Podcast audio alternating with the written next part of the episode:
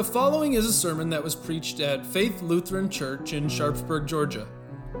For more information about our church or to hear past sermons from Faith Lutheran, visit georgiafaith.com.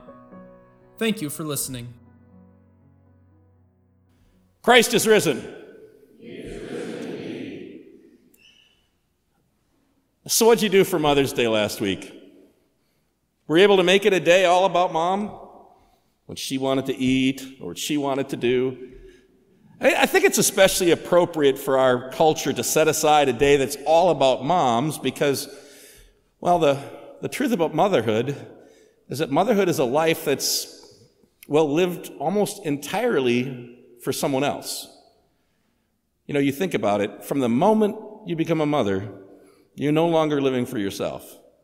I mean, the minute, the minute you become pregnant, suddenly your whole life is about another life. I mean, the baby starts by tricking out your body for about nine months, making it happy for itself, not for you.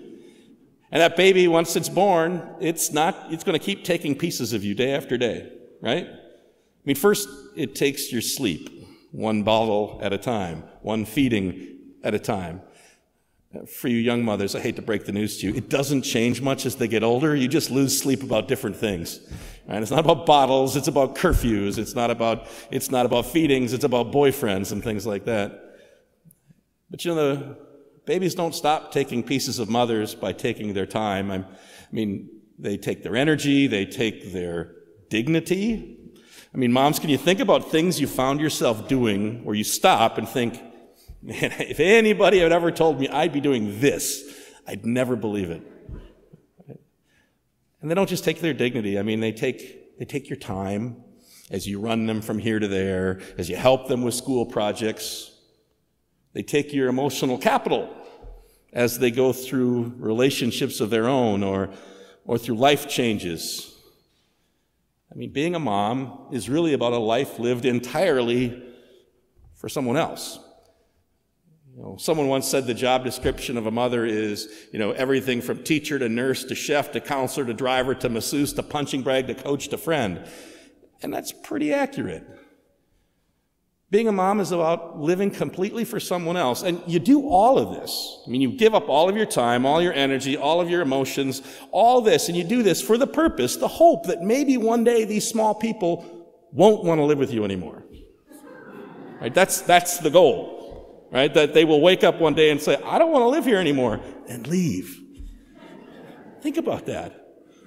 It's a life wholly lived for someone else. But that's ultimately what we all want, not just moms, but parents, when our children finally turn out. They become productive members of society.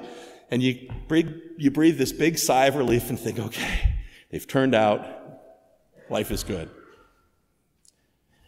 I wonder what was going through Mary's mind on that day on the Mount of Olives when Jesus ascended into heaven. I wonder what she was thinking, looking back at a life for her, like every mom, that had been lived wholly for someone else. And now, here, 30 some years after his birth, she watched him ascend into heaven. I wonder what she was thinking. We're not entirely sure that Mary was on the Mount of Olives, but I have, I'd be willing to bet on it because you know what? Mary was there for every important event in Jesus' life, like mothers do. You know, Mary was there from the moment when Gabriel announced the presence of the Son of God in her womb. Mary was there in a Bethlehem stable when rough looking shepherds came to be the first worshippers of a newborn Savior. Mary was there as he grew up, and I'm sure she watched him fall and skin his knee, and she kissed away his tears. And Mary was there to witness the miracles that broke out in his life and ministry as Jesus began to preach and teach.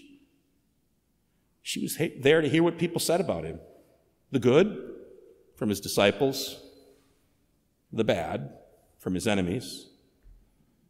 She was there on Palm Sunday when Jerusalem welcomed him with palm branches and cries of Hosanna.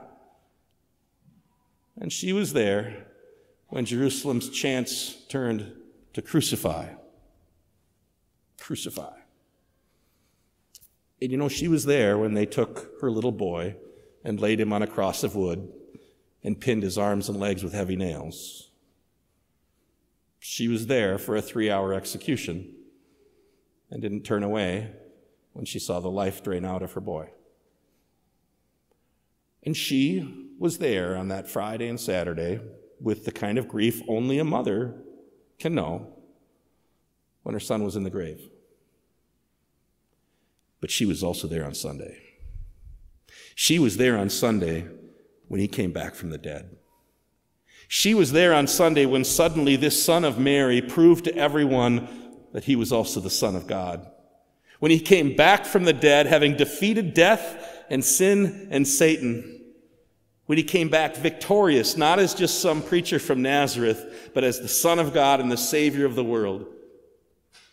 I have no doubt that she was up there then on that mountain the day that Jesus punched a hole in the sky. I wonder what she was thinking. Well, she had no question about whether or not her boy turned out, right? Because he had come and he had done everything he was told to do by his father.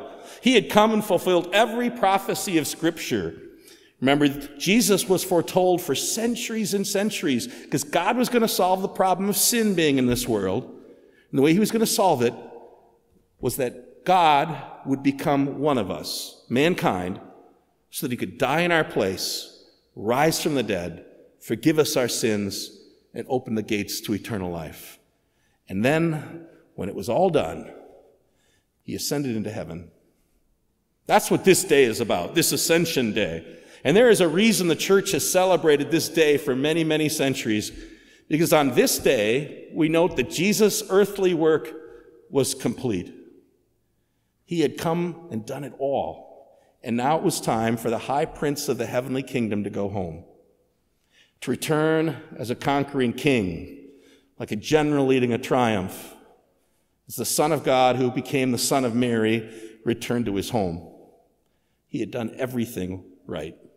And now he sat down and began to reign. This day, this day is the coronation day, the day when God, who had become man, brought humanity back into heaven to sit on heaven's throne. There's a reason the church has celebrated this for 2,000 years. Because we have a king who laid aside his crown that he might descend into our darkness and brokenness, only that after he had accomplished everything, he could take that crown back up again and rule for you and me. We need to be careful not to misunderstand some of these ascension texts. I know when I was young, I used to kind of think about you, read the ascension text, so Jesus has done everything, and then he tells the church, go and make disciples of all nations, and then Jesus leaves. Kind of seemed to me when I was a kid like he was kind of retiring, right? You know, they, uh, I've done enough. I've spent my time. I'm going to retire. I'm going to go to heaven. Okay, boys and girls, good luck. This is going to take a little bit of work, but please get after it we'd be making a mistake. I mean, that'd be like, uh, I guess, saying that Jesus retired his ascension is kind of like saying that the work of motherhood is done once labor and delivery is finished. I mean, yes, you're a mother, but that's, that's just the start, right? Labor and delivery is just the beginning. There's a whole lifetime where she, she cares for us and provides for us and protects us, where she laughs with us and she cries for us, where she lives for us and she promises that she would even die for us. I mean, when labor and delivery is over, a mother's just getting started. And Jesus, when he ascended into heaven, he did not go there to retire. No, he was just getting started. Because see, what happened on this day is the great victory that the Son of God won for us. Easter was put into action. See, the ascension of Jesus means that we have a brother on the throne who rules for us, intercedes for us, and prepares for us. And I tell you what, that's something that we really, really need living in the world that we do. I mean, especially with the task that Jesus given us. Right? To you and me, to his church, he said, Go and make disciples of all nations, teaching them to obey everything I've commanded you. It's a ridiculously big mission, a ridiculously impossible mission for the the holy Christian church today, much less the tiny little group that it was on the top of a mountain. It would be an impossible mission. Except that huge mission came with an even bigger promise. Let, let, me read this promise to you. This is going to come from Paul writing to the Christians in Ephesus. And he says this He's talking about Jesus' ascension. He says, God seated Jesus at his right hand in the heavenly realms, far above all rule and authority, power and dominion, and every title that can be given, not only in the present age, but also in the one to come. And God placed all things under his feet and appointed him to be head over everything for the church. Those last three words, that's a powerful promise. That the Son of God, who's sitting on a throne above all thrones with a name above all names, who has the entire world, the entire universe under his feet, and he rules it all, he says, for us, for the church. He says that everything that's happening in this world is happening for us, for the church. That's a huge promise that we hugely need. Because sometimes it doesn't doesn't seem like Jesus is reigning. You know, but here's the truth Jesus reigns even over the brokenness of your life. Jesus reigns even in the midst of your broken health. Jesus rules even in the midst of your broken marriage. Jesus reigns even in the midst of your loss or your sadness. Jesus rules, even when it seems hopeless. Because here's the thing we don't have a God who left us in our brokenness. We don't have a God who from on high said, Could you please get your lives together? Could you figure it out? Could you stop acting that way? We have a God who looked at our brokenness and he got down into it with us. He became our brother, and he lived in this broken world so that when he rose from the dead and ascended the throne of heaven, he knows exactly to whom he's speaking when he says, I'm going to fix this. I'm going to fix everything that's broken in your life. And until I do, until I do, know that I reign. I rule, even over a world that seems shattered. I reign and I rule, and I promise you that one day soon I'm going to fix it all. That's such a huge promise that we need, especially because, you know, sometimes it seems like God can be slow in keeping his promises to fix things for us. It can be, it can seem like God's word is not doing its work. That's why Ascension Day is so important for us to remember, to realign our minds and recognize that even when it seems like things aren't working the way we want it to be, Jesus reigns. I, I was struck by this thought uh, when you know we just read that passage from Ephesians, uh, a letter that Paul wrote to Christians living in Ephesus, and I was struck by that thought, thinking about the, the congregation, the church there in Ephesus, and what they had to face. Um, if you remember, Paul came, preached the gospel in Ephesus. Um, the, a small congregation gathered there, but it was a small church with big enemies. I mean, Ephesus was a huge commercial center at the time in the Roman Empire, but it was known more than anything for its worship of the goddess Artemis. She was called Artemis of the Ephesians. They had a huge temple to her there. There was a huge cultic practice there, and people made a lot of money off of that temple and that goddess. And when the message of Jesus began to make a dent in some of the temple business, well, the church got some real enemies. I mean, you read in the book of Acts the kind of opposition to the church in Ephesus. I'm talking about the city is rioting, rioting for hours. They fill up the amphitheater and it's trying to shout down the message of Jesus by shouting, Great is Artemis of the Ephesians for hours and hours. Can you imagine being in that little congregation and Pastor Paul going, Well, I got to go preach your gospel some other place. Good luck, guys. Can you imagine that kind of opposition? You look around and it seems like everything's broken. The whole city, the whole world against you. And you think, how does Jesus reign in this? But you know, Jesus reigns even when it doesn't seem like it. And he's promised us that the gospel works even when maybe we feel like it doesn't. And he calls on us to trust in him and just do our job. You know what happened in Ephesus?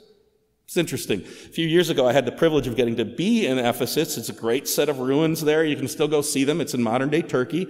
And you can actually go into that amphitheater where the people rioted against Paul and against Jesus.